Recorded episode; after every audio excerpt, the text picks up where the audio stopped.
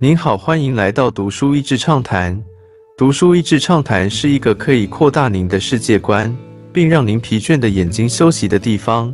短短三到五分钟的时间，无论是在家中，或是在去某个地方的途中，还是在咖啡厅放松身心，都适合。认识漫画，你最喜欢的漫画是什么？来读一读这本。由一位漫画家说明漫画的历史和原理的书吧。这位作者很有意思，史考特·麦克劳德 （Scott McCloud） 原本是个职业漫画家，因对漫画的热情以及太多人对于漫画的偏见，就很有系统的研究漫画的历史和科学，甚至包含了脑内科学。漫画是什么？史考特说：“漫画是借在写实的图片与抽象的文字当中，透过各种绘画的形式、技法，将你想表达的事物传达出去。可以是一页的，也可以是一种连续性的艺术。”我在想，按照这个思考角度，《清明上河图》好像也是一幅巨大的漫画来着。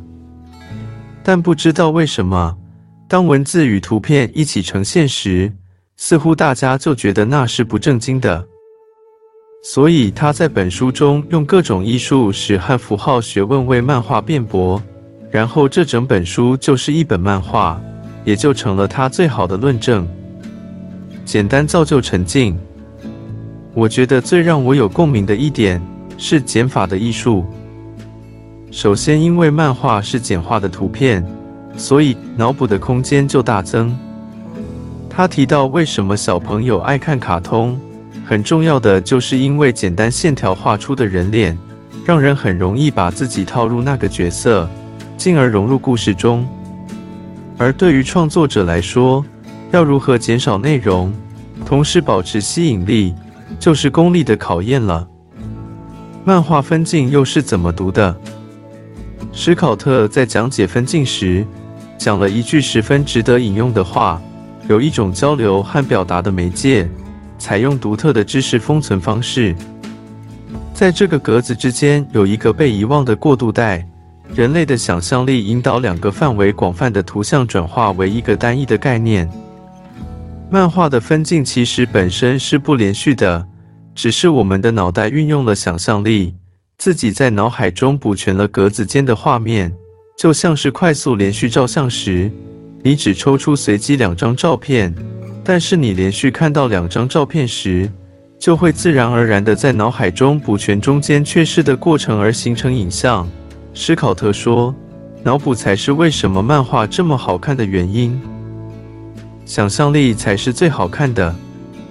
他用画出来的实力，让读者很鲜明的感受到自己的脑补这么厉害。”就像是那些网络上故意把字写的断手断脚，可是还能读懂，是一样的道理。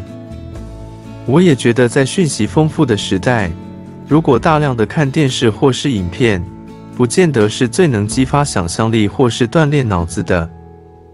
或许 data 量少的媒介，如漫画或是书本，因为留下无限的脑补空间，反而是比较好的训练方式呢。今天的内容就到此为止了，十分感谢大家收听《读书益智畅谈》节目。如果对我们的内容感兴趣，欢迎浏览我们的网站 dasheasy 点 net，或是关注我们的粉丝团“读书益智”，也可以分享给您的亲朋好友。欢迎继续关注我们下一期节目，下次见。